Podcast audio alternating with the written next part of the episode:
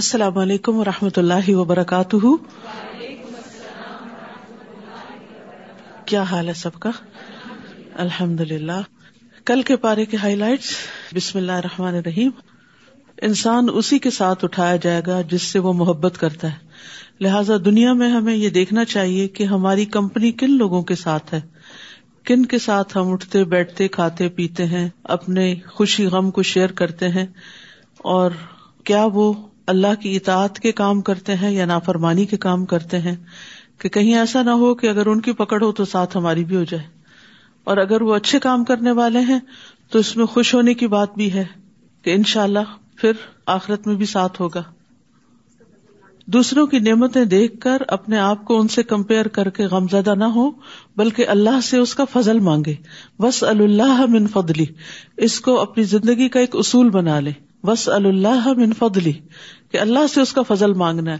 جہاں کوئی اچھی چیز نظر آئے، جہاں کوئی چیز دل کو بھائے اور دل چاہے کہ یہ ہمارے پاس بھی ہو، چاہے اولاد ہے، چاہے مال ہے، چاہے دین ہے، چاہے دنیا کی کوئی بھی نعمت ہے، تو وہی اللہ سے دعا کرے۔ جیسے زکری علیہ السلام نے حضرت مریم کی نعمتیں دیکھ کر دعا کی تھی ہنال کا دا زکری یا رب اور پھر اللہ سبحان تعالیٰ نے ان کی دعا سن لی اور ان کو یاہی علیہ السلام عطا کیے۔ جان و مال سے اللہ کے راستے میں خوب محنت کرنے والے زیادہ بہتر ہیں بیٹھ رہنے والوں کی نسبت۔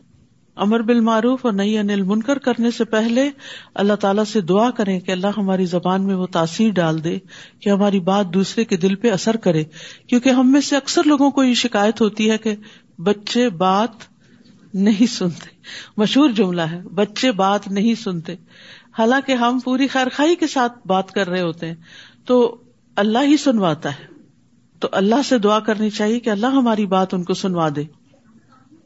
توحید کا علم حاصل کرنا اور شرک کے بارے میں جاننا بے حد ضروری ہے کہ کون سی سوچیں شرکیاں ہوتی ہیں، کون سی باتیں شرک شمار ہوتی ہیں، کون سے ایکشن شرک شمار ہوتے ہیں۔ کہیں ایسا نہ ہو کہ جہالت میں اس میں جا پڑے اور باقی گنا تو پھر بھی معاف ہو جائیں گے۔ لیکن شرک کا گنا ایسا ہے کہ جو معاف نہیں ہوگا۔ انتہائی خطرناک زون ہے جس میں کوئی انٹر ہو یا جس کے پاس بھی کوئی پٹکے۔ تو اس سے دور سے ہی بچتے رہنا چاہیے۔ شکر آگ سے بچاؤ کا ذریعہ ہے۔ کل استغفار کا بہت زیادہ ذکر ہوا اور کل میں نے آپ کو یہ استغفار کی دعاؤں کا بھی انٹروڈیوس کروایا تھا۔ یہ پنک کارڈ ہے۔ اور اس میں اردو اور انگلش دونوں ٹرانسلیشن موجود ہے بہت ہینڈی ہے۔ انسان کو خود سے اگر ڈھونڈ ڈھونڈ کے دعائیں ایسی مانگنی پڑے تو ہمیں تو ایسے الفاظ بھی نہیں آتے کہ جن سے ہم استغفار کریں۔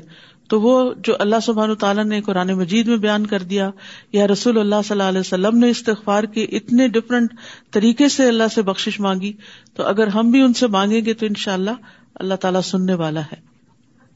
حق اور عدل اور انصاف والی بات کرنی ہے۔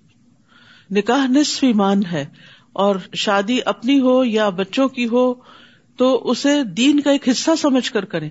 ہم شادی کو سراسر دنیا کا ایک کام سمجھتے ہیں۔ اسی لیے ہم شادی میں اللہ کی ساری حدود توڑ دیتے ہیں۔ اللہ کی نافرمانی کے سارے کام شروع کر دیتے ہیں۔ تو جو عبادت سمجھ کے نکاح کرے گا، وہ پھر اس کی سینکٹی کا خیال بھی رکھے گا۔ نماز میں سستی نہیں کرنی چاہیے کیونکہ یہ منافقت کی علامت ہے۔ چلیے۔